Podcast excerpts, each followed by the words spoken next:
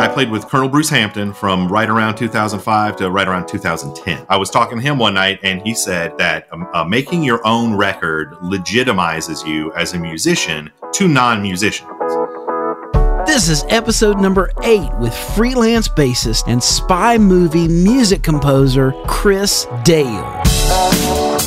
Welcome to Fader Jocks. My name's Brian Stevens, freelance musician and recording studio professional. Each episode, we bring you an inspiring person or message to help you grow and develop as an audio engineer, music producer, or recording musician. Thanks for hanging out with me today. Now let's push up those faders. This episode is brought to you by Session Ace and their incredible line of in ear monitors and other musician specific products. I've been using the six driver Universal Fit ESA in ear monitors on every single recording session and live gig that I've played on for the last three years. And let me tell you, there's absolutely nothing under $2,000 that sounds as good as these ESAs. Believe me, I've owned everything under $2,000 just about. And the shocking thing about these is these six driver in ear monitors, you can get them today your own set for less than $400. Unbelievable. So go to sessionace.com today to check out the ESA in ear monitors as well as their entire catalog of musical products. That's sessionace.com, remarkable tools for musical craftsmen. It's so good to be back with you after what has been more than a year of radio silence here with the Fader Jocks podcast. Uh, I really appreciate your patience with me. Uh, let's just say I got sidetracked the last 10 or 11 months with something else that kept me from doing this. But uh, I, I am back, and, and right now, as a matter of fact, as I'm recording the intro for this podcast, uh, my own Atlanta Braves, which I'll be honest, I, I hadn't watched the game all year except for the, this uh, championship series.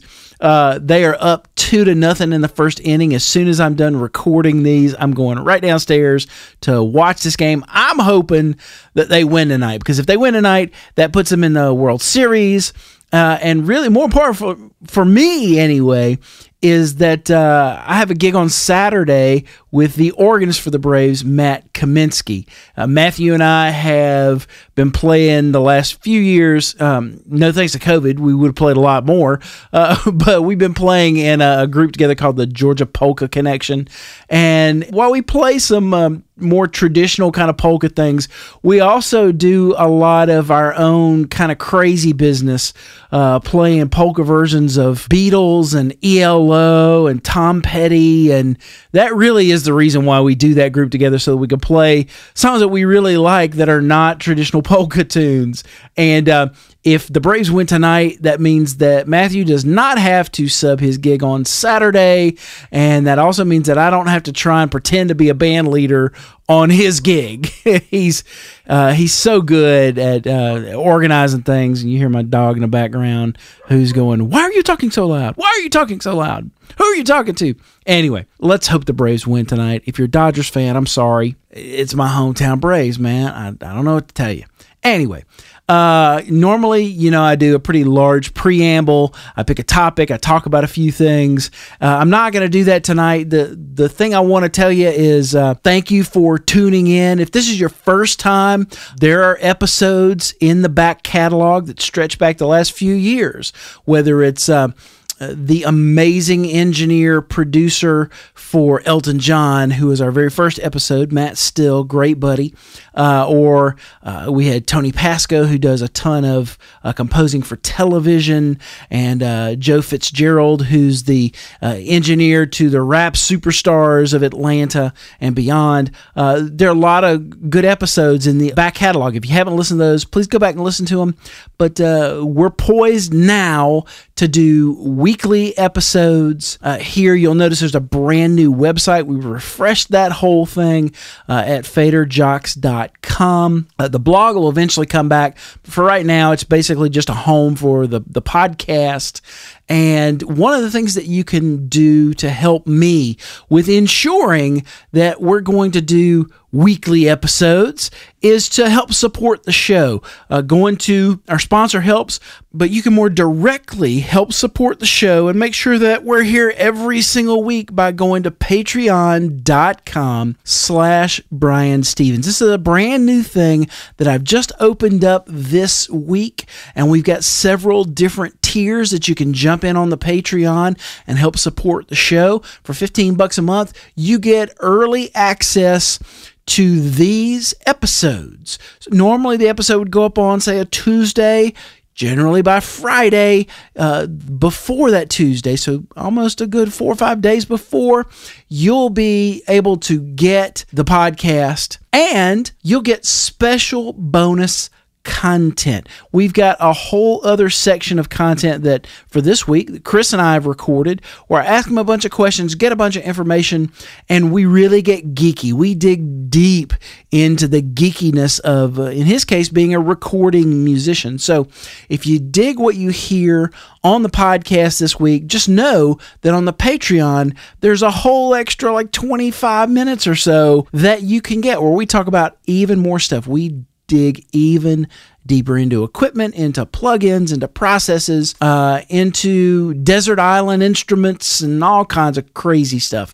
Uh, also, there's ad free content for a lot of my lessons and uh, other video content. If, if you have seen my YouTube at all, uh, those videos will be hitting the Patreon without any ads. You could just watch them directly there. Uh, I'm also recording a bunch of Patreon only content. Now, some of that'll be uh, mixed tutorials or recording tutorials because this is a recording audio podcast, but also uh, because I do a drum podcast, Dial a Drummer at dialadrummer.net. There's going to be uh, drum lessons up there that you can only get on Patreon. And uh, at 15 bucks a month, you can get access to those lessons, to those videos, those downloadable PDFs, all those great things. Also, uh, every month, I'm going to be putting up all kinds of audio downloads that you can use in your own productions. Uh, just this week, we've released Brian's Drums Volume 1. It is 130 one shot drum samples from an amazing 1957 three ply Gretsch round badge kit, uh, which is a 22 by 14 inch kick, 13 inch tom, rack tom, 16 inch floor tom, and the snare drum on that kit that we sampled was a 6.5 by 14 bell brass snare drum. It is, when you think of uh, snare drum samples, it is the quintessential snare drum sample. So uh, that's the very first audio download that I've made available to you on the Patreon. You can go there right now and download that whole sample package, which includes 130 different one shot samples from kick, snare, and toms, and cross stick. Uh, some of them are processed, uh, some of them are completely raw with no processing. You can throw them into whatever DAW, whatever sequencer, whatever sampler you use, and they'll work in any platform. And every month, we're going to be having downloads like that as well. Uh, I'm also going to be releasing some of my own presets for some of your favorite plugins. So whether you're using stock plugins, in Pro Tools or you're using plugins from um, all kinds of different manufacturers like Waves. Obviously, uh, I'm a huge Waves fan, so I'll be posting some of my plugin presets for those. Uh, those plugins that I use most, uh, we'll do some Universal Audio, we'll do some Plugin Alliance, there'll be a lot of different things, and all kinds of other downloadable content. I mean, uh, like I say in the copy for the site, think of it as it's great for the casual learner at the $15 tier, the weekend warrior, the dude looking to a dude or dudette looking to replace their uh, Netflix subscription, or anybody just learning to uh, to do this that wants to progress at their own pace. Uh, there's a thirty dollar tier where you get even more stuff. I'm going to be doing live weekly hangouts on Patreon where I'll answer your questions live and we'll be talking back and forth. Uh, there on Patreon live. Uh, you'll be able to get your questions in. I'll answer those things. Uh, there's also some next tier downloadables. Uh, like today, I just put up all of the raw sample files for this sample pack. So the actual capture session from uh, doing this kit for volume one. So instead of just that one perfect hit that's processed in different ways, you actually get four different hits or performances at all these different dynamic ranges. So if you open it up in Pro Tools, you'll see all of the native stuff that we recorded here in the studio. You can go up and cut up your own samples. There's tons more uh, different hits, different one shots that we didn't include in the fully packaged Brian's Drums Volume 1. You can get that Pro Tool session right now. If you don't use Pro Tools, all those files will go right into your DAW. You can create your own custom sample pack and use it in your next thing that you're doing. Also, you'll get one monthly evaluation of your drumming or your audio mix, since most of you are uh, audio people.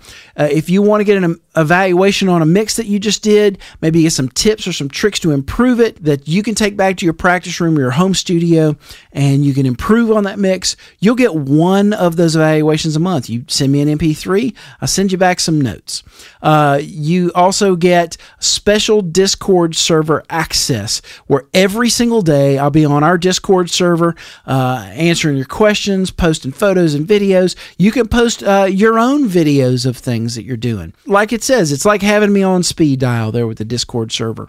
And if you're a super fan of the podcast, uh, of the stuff that I'm doing, there is a super fan ride or die $100 a month tier where you get a, uh, a Skype lesson or consultation once a month with me. You also get something incredibly special. You get fly on the wall access to all kinds of things that we're doing here at the studio, whether I'm uh, recording these interviews for the podcast, whether we're doing, uh, like tomorrow, I'm doing a drum session down in the studio. If you were uh, on the ride or die tier that we call it uh, on, on the Patreon Clubhouse, you'd actually get to watch those sessions live, like you're there in the studio with me as I'm engineering or producing uh, or playing on stuff. You'll also get uh, special discounts on Session Ace gear, and we're going to be having uh, special monthly giveaways for our ride or die tier. That might be uh, drumsticks and drumheads. It may be plugins. It, there's all kinds of different things we're going to be giving away each month, and you'll get those at the hundred dollar tier. So uh, that's my big spiel about uh, Patreon. It's the first time I've ever done that, and so it, I really wanted a place where we could hang out and have like a clubhouse on the internet that uh, I could leave a bunch of stuff for you to use. It would be useful, whether it's lessons or uh, audio files or mix sessions uh, things that you could use in your own life and work there in your own home studio, and uh, just a way for us to interface directly. Uh, I'm finding more on social networks uh, like Facebook or Instagram. It's really hard to have a one on one connection with the people that engage in my content. And so, in this kind of situation, behind that garden wall of Patreon, we could do all kinds of things that you really can't do on a social media platform.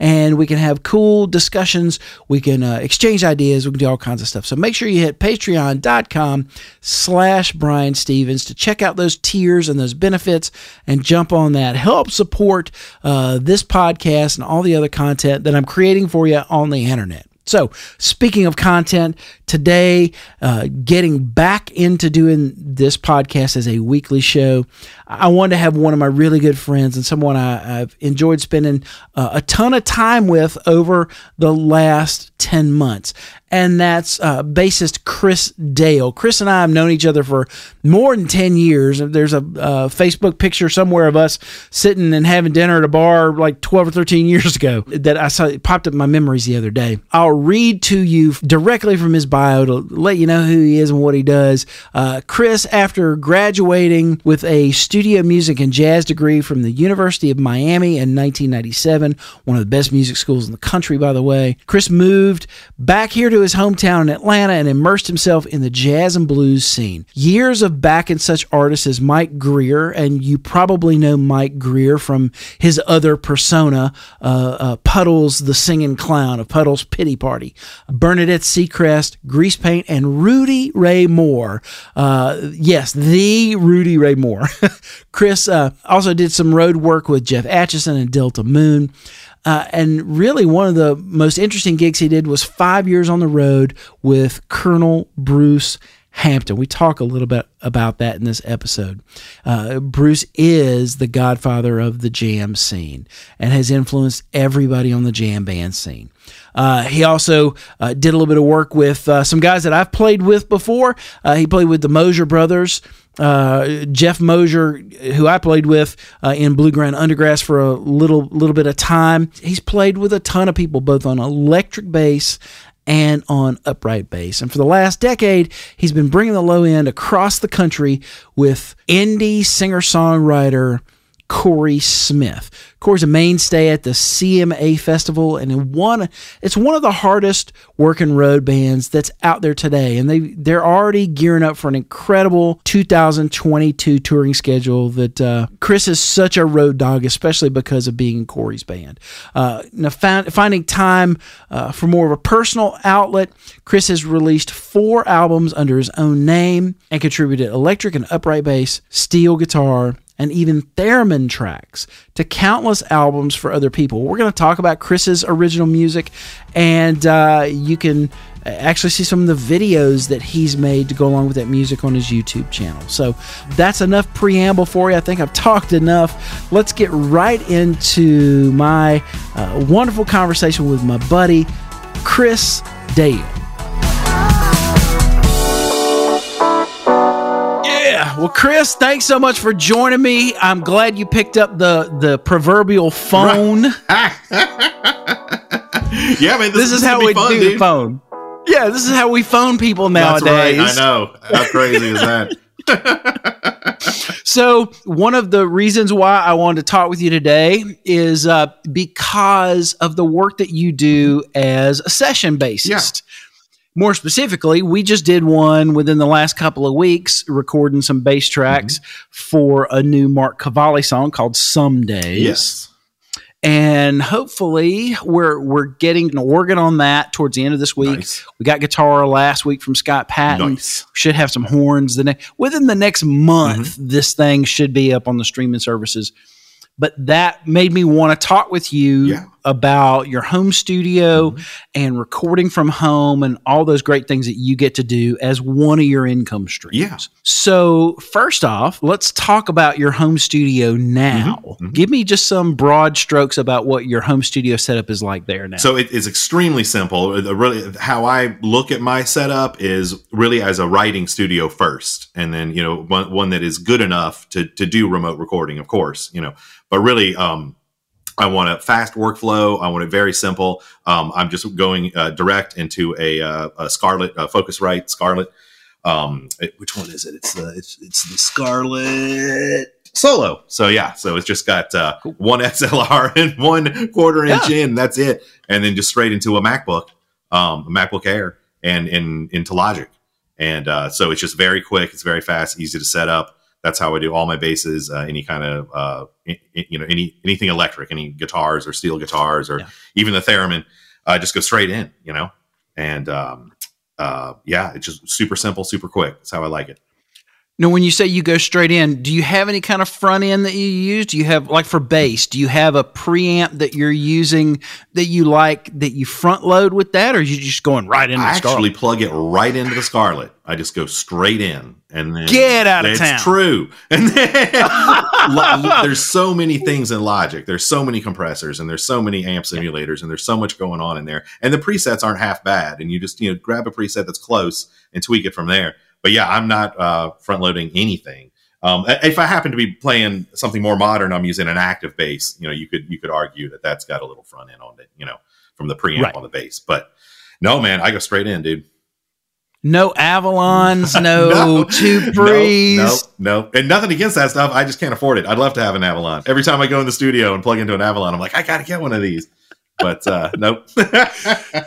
Wow. Well, and when people people hear some of the stuff that, that we've done, they're gonna they're gonna swear to God you did some things. right, right. Um, now, what about bass choices? yes, yes. What what sort of bass choices do you have sitting around? So um, I have a gear problem, as as I think most of us do. Um, I have way too many basses, way too many. Uh, my favorites currently are um, these Hofner basses, especially for recording. They're you know hollow bodies, flat wound strings, short scale. Um, it just it puts it's just got everything you need, everything you want in a bass sound. It's got plenty of lows. It's got nice, you know, you can really hear the note in the mids. And then if you're playing it with a pick, which I do, you get that hard, you know, the hard front end on it um, for Yeah. the highs. So I, I, I use those mostly. Um, I've got a, a, a Hofner Verythin and a, a old Hofner beater, Beatle bass that I use a lot. Um, if I'm not using that, I've got a, a Sire. Uh, it's, it's basically a jazz bass. It's an active uh, five string jazz bass that I will use with the round wound strings on it. But yeah, th- those are mainly what I use. But I got everything. Like, You know, I got P basses, I got fretless basses, I got you know, I got an eight string sitting over there. I got, I got a problem. I got a problem. I got too much gear. so is there some delineation between what you use live and what you use in the studio you have a cadre of things that are sitting there just always ready or do you pull from that for some of your live stuff Um, lately, I've been using the Hofners for everything. So I've been using it for all my studio stuff and all my live stuff. I've just really fallen in love with that. It, it, it's a, it, it's just, it's the sound has everything. like I said before, it's got, it's got the lows, the mids, the highs. It's so easy to play. Um, so I've been bringing those two worlds together. I used to use the Hofner in the studio all the time and not live, and now I've been using it live, and I'm in love with it again there. So um, uh, lately, I've been using the same gear for live or studio work. very cool very cool well tell me tell me this let's go through now we know what the signal flow is and uh, some of the the different choices that you've got let's talk about your thought process when you're you're putting a bass track together mm-hmm. with this tune that we just did mm-hmm. you basically sent two different passes Right. there was the first pass that i got on we'll say day mm-hmm. one you know and i listened to it and i'm like i, I think we're pretty close there and then uh, sent that off to Mark, the artist, and he, you know, he had some input. What is your thought process when you first hear the tune? What are you listening for? What puts you in the direction you feel like you need to go? What, what are those thoughts? Um, so, uh, so with that tune, um, it, it's it sounded to me like it was definitely a uh, a Motowny or Staxy kind of R and B kind of feel to me. Is that that's that's what I was hearing. And um, you know, anytime you, you've got a guide track of any kind, and and of course Mark had sent along, you know, a, a, a split out left hand bass to make sure that I was hitting specific things he wanted me to hit. And I could you could kind of hear that. You could just kind of hear that vibe. To me, I heard that vibe. You know, I heard a Yeah. uh, you know, 60s, you know, maybe 70s R&B kind of feel. So, do you prefer when people are sending you tracks? Do you have a preference? Do you just like to get one mix of everything, or do you like having stems where you can pull stuff around or pull stuff out? What, what's your preference? Um, you know, it's uh, I like to do things as quickly as possible, so I actually like a just a, a quick mix is great. Um, I don't need it split out just because uh, you know I want to hear the whole thing together, and I'm not going to be messing with it too much. You know, just because I like it, it I like it to go fast and quick. So uh, you know that's great. Any kind of chart. You know, of any kind, always speeds the process up. Basically, the more stuff I get from the artist, the less stuff I'm doing apart from playing the Sure. bass. You know, so the time that I have carved out for that project, you get more bass playing in that time. You know, if I'm not Right, if right. I'm not sketching out charts or whatever, and, and sometimes you just do that and you have to do it. And it's it's not a problem. I get when, when I do these tracks, I get all different kinds. You know, some people just send me stuff and say do what you want. Some people will send me a written out part. Some people send me a chord chart. Um, but yeah, if you want uh, you want the maximum amount of bass playing during that time, uh, every little bit helps. You know, every little extra bit. and, and you know being on the road with you and, and working with you what your answer was right there is exactly uh, what i'd experienced with you playing wise Uh-huh. like the path of least resistance what exactly do i need to get the job done the best way i could possibly get it done right?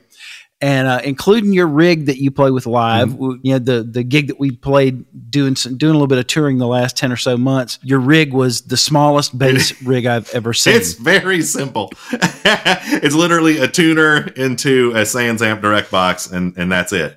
And because I yeah, that's how I like it. I, I want it fast, easy. kind of like I like my women. That's right, fast and easy, and small. I don't know. I don't know.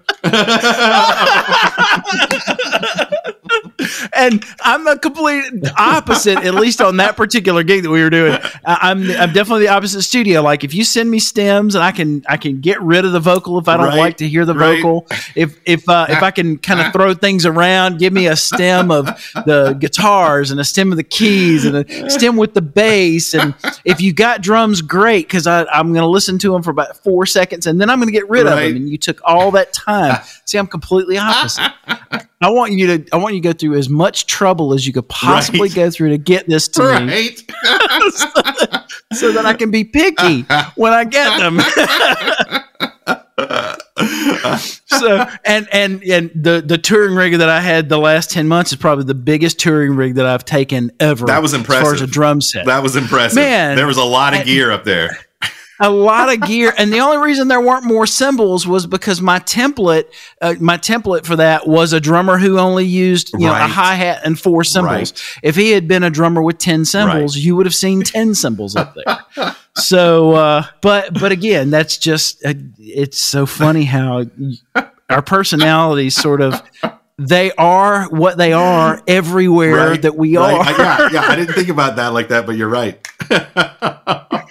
Now, now, that being said, I took the smallest kit possible for my gig on Saturday, and I was in and out in like twenty And minutes. that's nice, So isn't it was wonderful. I was I was headed home before the other guys had even turned off the yes. speakers to yeah, the PA. Yep. Yep. yep. It was wonderful. There's something to be So said for I'm, it. I, I'm you know I may have to rethink this whole thing, man. Twenty five years of being a pain in the Right. ass, I might have to rethink Right it. in and out. One trip. I wanted in one trip.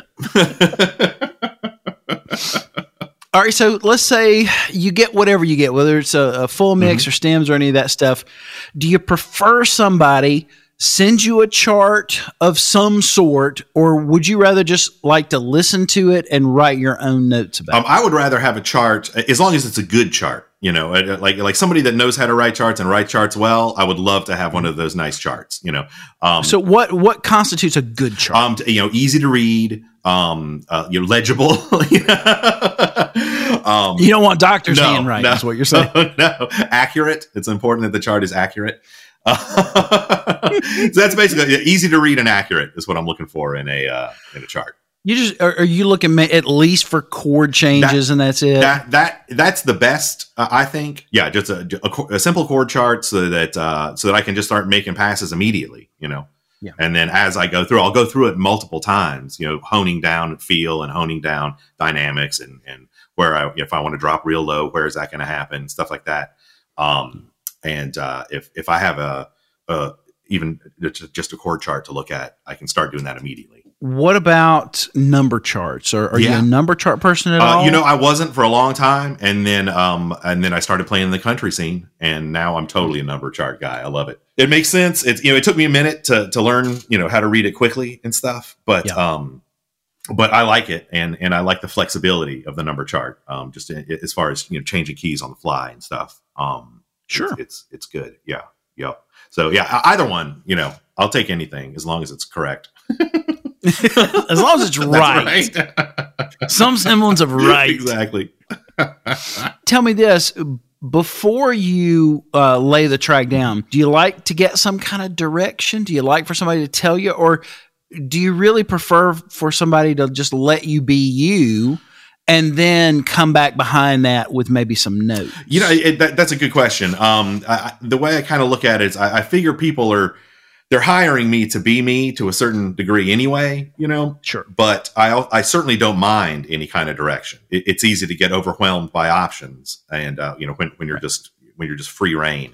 Um, so uh, I do like a little bit of direction up front is nice, but you know then again too much direction and I'm like, come on, man, you know, you hired me, Yeah, dude. yeah, yeah, you get a computer to play that, man. You want me to do it? How about I just hand you the bass Right. and let you do whatever it is that you're trying to tell me?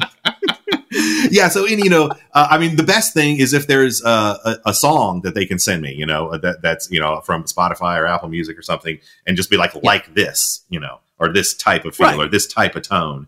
That's really the quickest way, um, you know, to get me to, uh, uh, you know, to get me giving you what you want. the the thing I think I hate the most is I'll lay something down sometimes, especially if the client's there at the session, Uh-huh. And as it's going down, I'm feeling like, yeah, this is it. This is really what's happening. And I occasionally I'll look like through the glass mm-hmm. or something if the client's there, and especially if it's the artist, and I'll see that look on their face, and I'm like, they're not digging this. Right. I mean, this is cooking. Yeah. They're not digging right. this. Number one, they need their head fixed. Right. And number two, number two, I already know what's about to come. It's it's going to be the person coming in the room, and I'm going to get a lot of this. But could you uh, boom boom da da, the boom boom da da right there?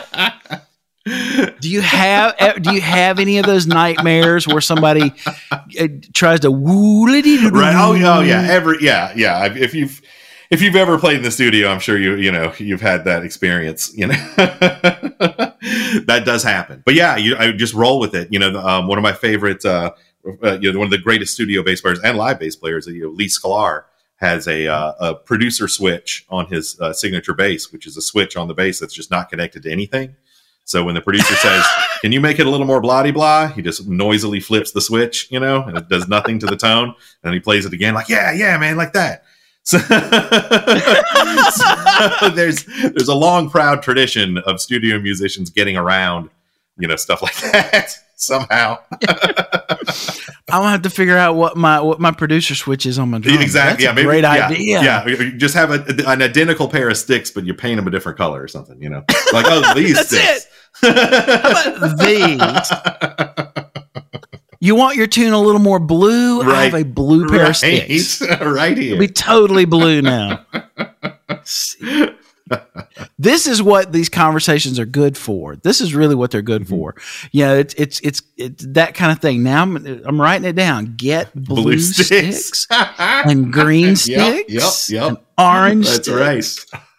All right, so so as far as with with uh, producer feedback or client mm-hmm. feedback now because of COVID, uh, like I'm doing a um, thing with Matt Kaminski on Friday, mm-hmm. Thursday or Friday, and we're going to Zoom while he's recording. Do you prefer to just have people let you do what you do and then you send them I do. something or or or the, so you're not a Zoom fan or a Skype no, not necessarily. I you know I like I like the fact that I can uh, you know I can do something I can send it off then I can take a little break while they're doing where they're listening to it making notes and then they can send me an email or a text you know that that is yeah. you know well thought out and in, in list form you know for me to you know to take another pass at um, I like a complete spreadsheet, right? complete spreadsheet with a measure by right. measure commentary, a, a USA Today pie chart on the front, and how much of this I like, right? How much I wish right. you do different. Yeah. I think my wife has one of those yeah, right? yeah. for me but yeah, I, I, think it's it's nice when it's not so immediate. It's you know it's nice when you're in the studio and you get immediate feedback too. But I feel like people can really think about how they want to say things and uh, really think yeah. about what they want, and then and then I'm happy to you know to burn down another take and send it off, and you, know, you can do that process as many times as it takes. Well, I think sometimes people have when when they especially when they send something off to a player, they have these expectations mm-hmm. of like in, in the case of a bass part they have an expectation of what they want the bass part to be and when it comes back instead of listening with this very open mind of is the song wanting this mm-hmm, mm-hmm. versus am i wanting this right. they tend tend to listen to it like well is that what was in my head right and if you just luck up and happen to hit the exact spot that they were thinking mm-hmm. of, then all the world is good. Right. Versus, uh, you know, coming back with something that might be a little left of center, mm-hmm. and instead of opening your mind up and just letting the song be the song, and mm-hmm. let's hear how the song likes this, they sort of filter it through that lens. That's that's where a lot of the difficulty comes from because, yeah, I mean, at this point, with you know probably more than two decades of recording under your belt and hundreds, if not thousands, of songs, you know how to listen to stuff. Right.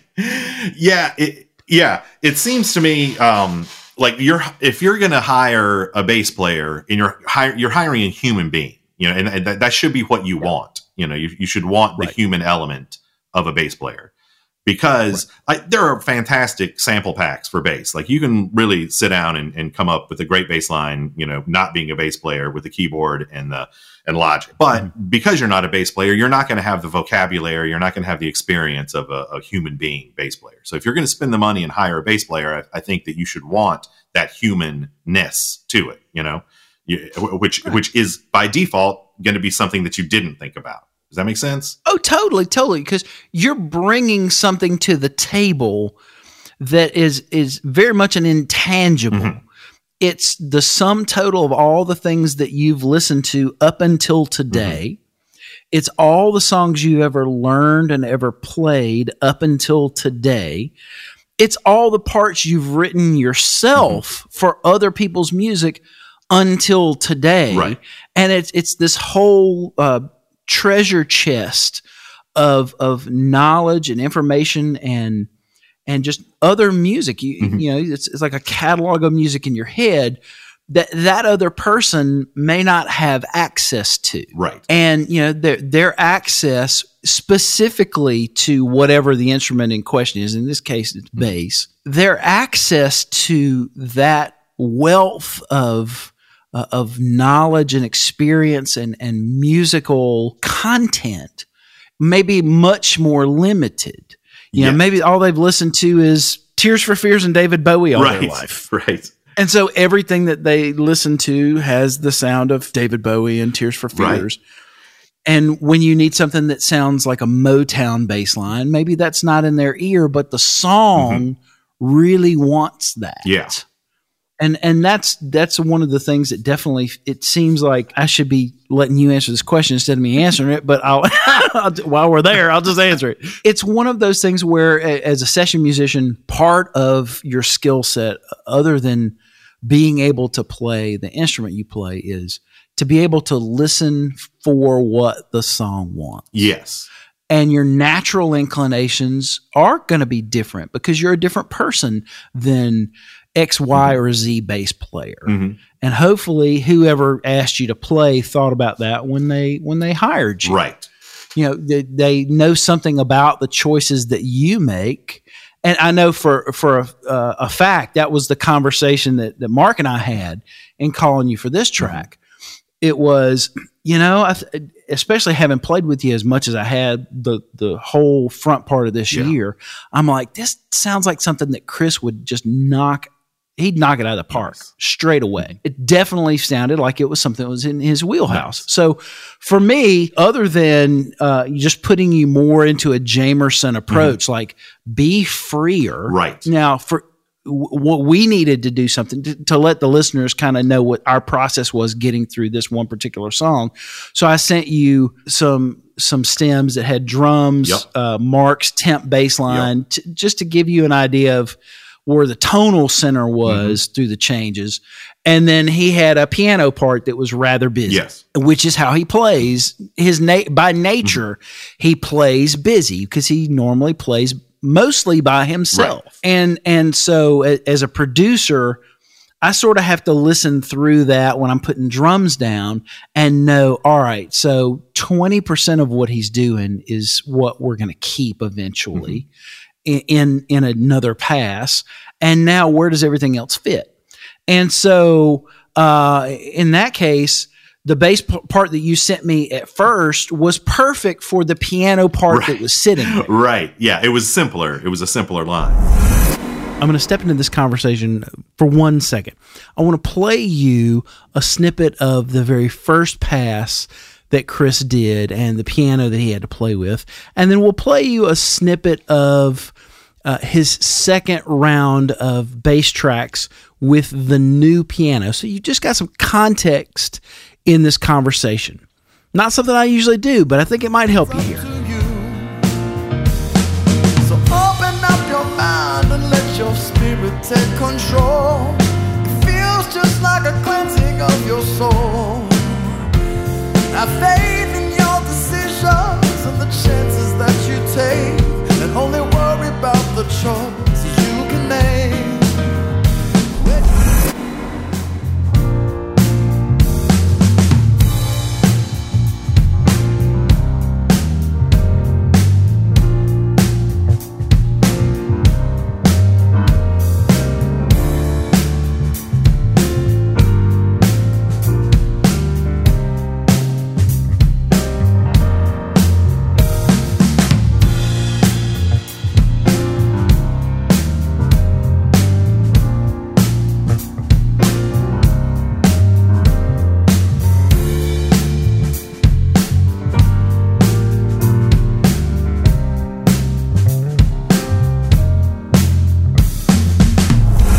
So I hope that gave you some context to let you hear the two very different styles of bass and even the different tone that he decided to use based on all the other stuff that was happening inside of the track. Now, before we go back to our conversation with Chris, let's have a word from our sponsor.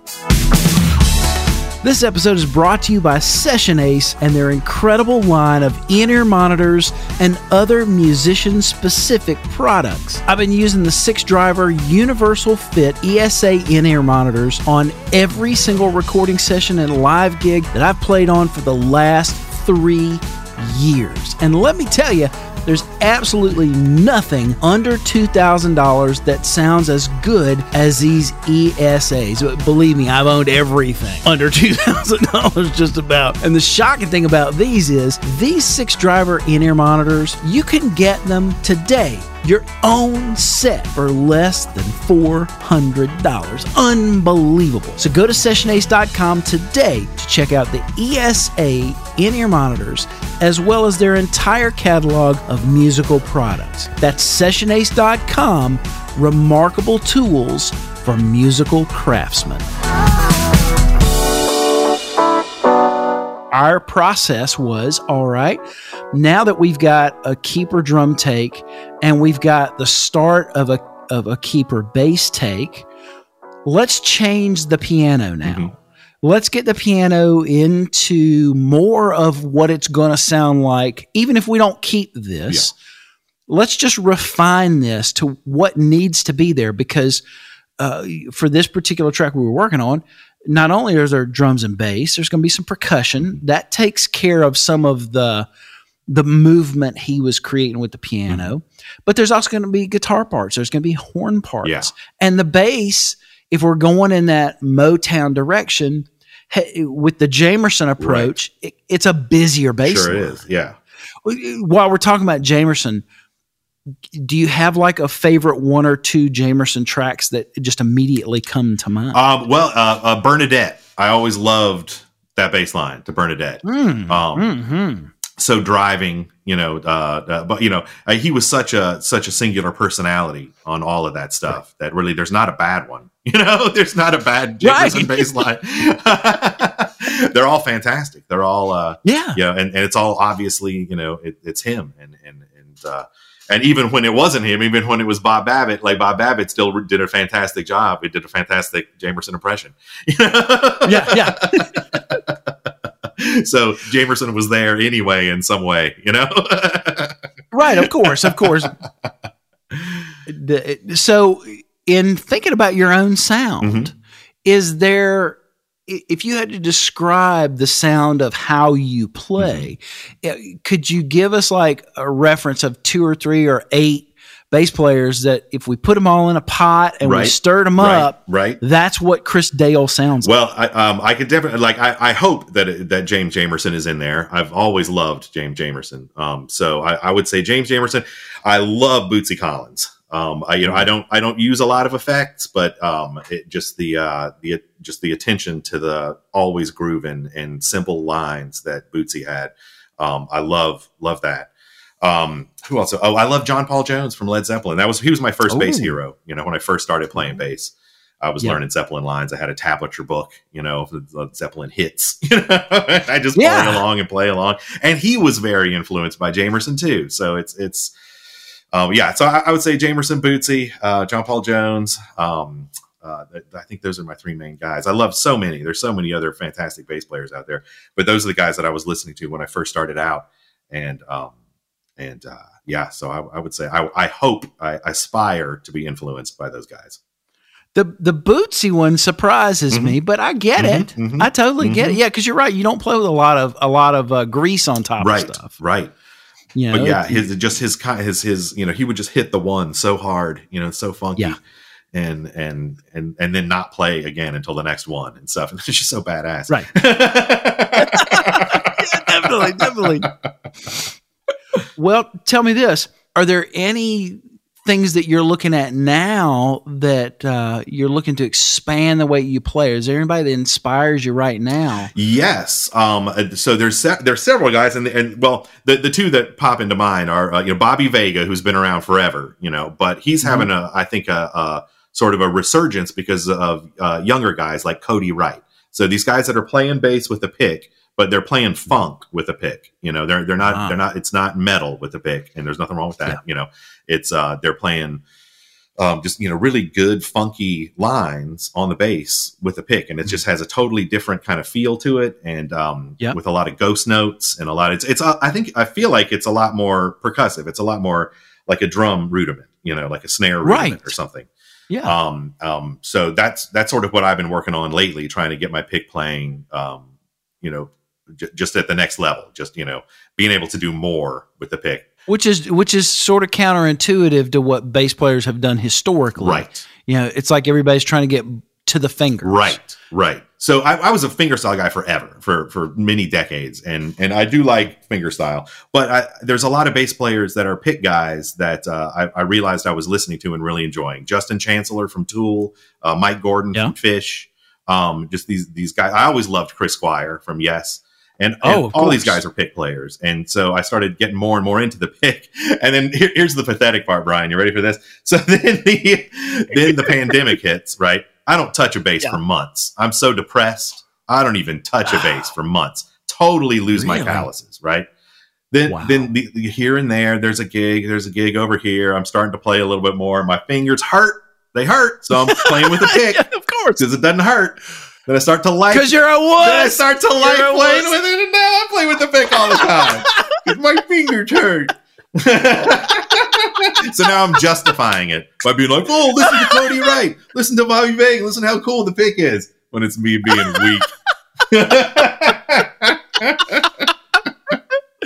Girly man, Yep, I love yep, Yep, yep. you lazy girly That's what man. happened. That's that's the truth. God. But yeah, yeah, It's it's your- on purpose. It's on purpose. I'm not weak. It's on It's purpose. your, it's your unfettered honesty that makes you such a good person.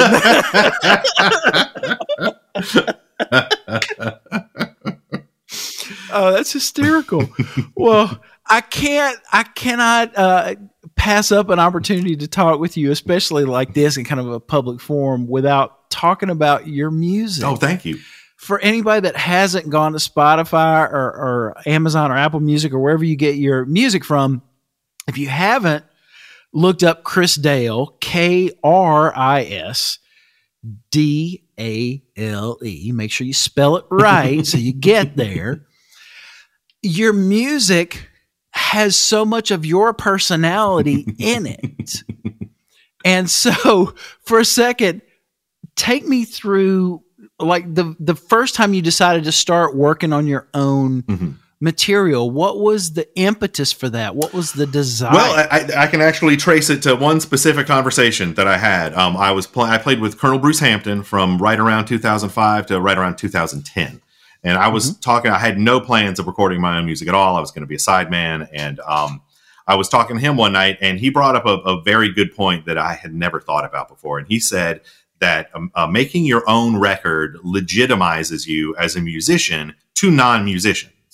And and Ooh. we talked about that concept well everybody knows that like every musician knows that you don't have to have your own record to be a legitimate musician. There's many most musicians are awesome legitimate musicians and don't release their own material you know? However when you're talking to somebody that's not a musician you know literally anybody else it, that's sort of your own record is sort of it legitimizes you it's like yeah i'm a musician Right. but look like i'm actually a musician like here's my record you know yeah, yeah, yeah. like i'm not Here's my stuff. Exactly. I'm not like your cousin who's a musician who you know you know sings in a band on you know on weekends or something like that. Like like like it. Mustang. Right. Exactly. Exactly. Like it legitimizes you to non-musicians as a musician. Right. So that uh, so Colonel Bruce told me that, and then I started thinking to myself, wow, well that, that's a great that's a great way to look at it. I should make my own music. And so yeah, so then I started writing um, just based on basically I was playing in a lot of different bands, so I started writing music that you know might be able to be played in any of those bands. And uh, I was in a band at the time also called the Bonaventure Quartet, which did does a lot of uh, very Django Reinhardt inspired gypsy jazz. So uh, the first stuff I started writing was in that vein.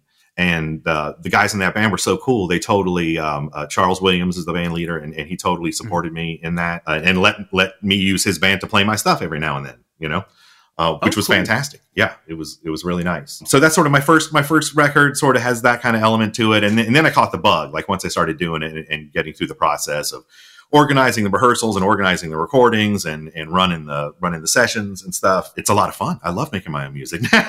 I don't perform it live ever because I play almost all the instruments on the uh, recordings.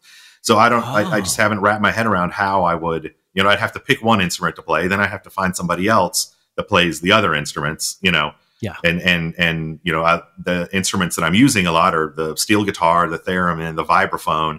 Like these aren't common instruments. You know, you can't go down to Guitar Center and be like, "Hey, who's who's got the vibes?" You know. Right, right. so theremin. Yeah. theremin. Yes. There are not a lot of No. a lot of uh, street corner theremin. no, there's players. not. There's not. There's there's not very few in my Rolodex that I can look up. The thereminists. So uh, yeah, so so really, my music exists solely in the recorded uh, world. You know, it's it's Right. uh, you know I've I've you know tried to come up with with various ideas on how I would do it live, and I guess I just need to rearrange stuff. Again, it, it's me being lazy. That's what it is. I just just rearrange it, Chris. Rearrange it so that you can play it in a regular band and go play it. I'm weak. or, I'm weak or and find lazy. that uh, that one other theremin player Right. in Atlanta right. who's sitting at home waiting for someone. All right. it's well, like th- the old the old joke. What do you call what do you call a banjo player with a pager? Optimistic. well, any thereminists that, that hear this podcast, hit me up. I got a gig for you. Only one gig. We're only playing this music right, one time Totally. because it's too much work to play it more than once.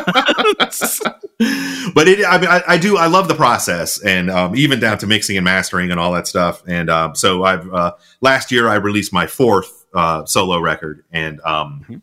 and it's just, uh, you know, it's, it's, it's just a lot of fun. I really thoroughly enjoy the entire, the entire process. So, with every record, have have, have you had a different sound or a different approach or, or a different inspiration? Uh, I, that's a yes, um, and uh, it's it's slowly it like the, my first two records are really all over the map genre wise, and then I feel like in my third record I was it's mainly funk, and then in my last record it's like this uh, it's still leaning heavily on the funk, and I'm, I'm realizing that that's really kind of what I want to do. But uh, you know, soundtracky funk, retro, spy, surf, funk. That's still like way too many genres. I need to, I need to pare it down from there too. But, but you know, I, I, I, I can definitely see the progress through those records of just everything getting better. You know, of uh, Right. just me learning how to do it and how to do it better. And that's probably the best reason to make your own music and make your own record is just to become a better musician yourself. It- you feel like it helps you with playing on other people's material. immensely yeah yeah a ton because because w- w- when you go through the process of running your own you know producing your record and, and being the writer and all this stuff you can really be much more i think empathetic with other people you know? Like you can really see okay well i'm talking to a songwriter right now. I have written some songs. I know what it's like. So i think it, it has helped me a whole lot. Um, and also just you know when you're playing in the studio and you know, i love i love clicks. I love playing with clicks. Um, so and that's just that's just metronome practice you know? So yeah.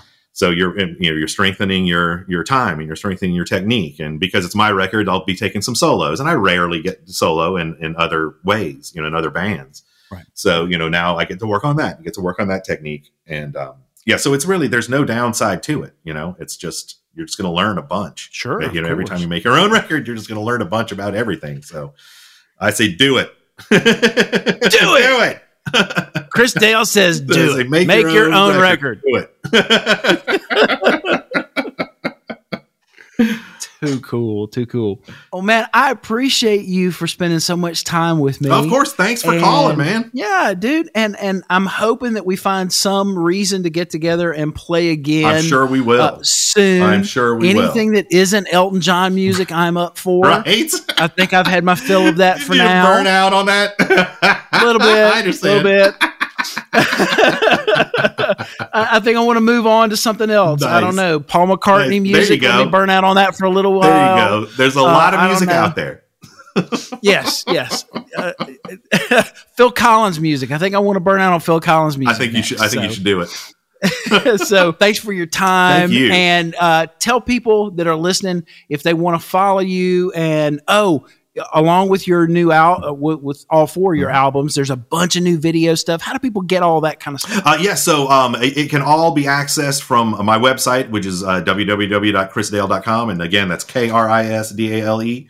But uh, yeah, I've got a YouTube channel, I got an Instagram, all this stuff uh, you can easily get to from my website, um, chrisdale.com. It's all there on the Awesome. front page.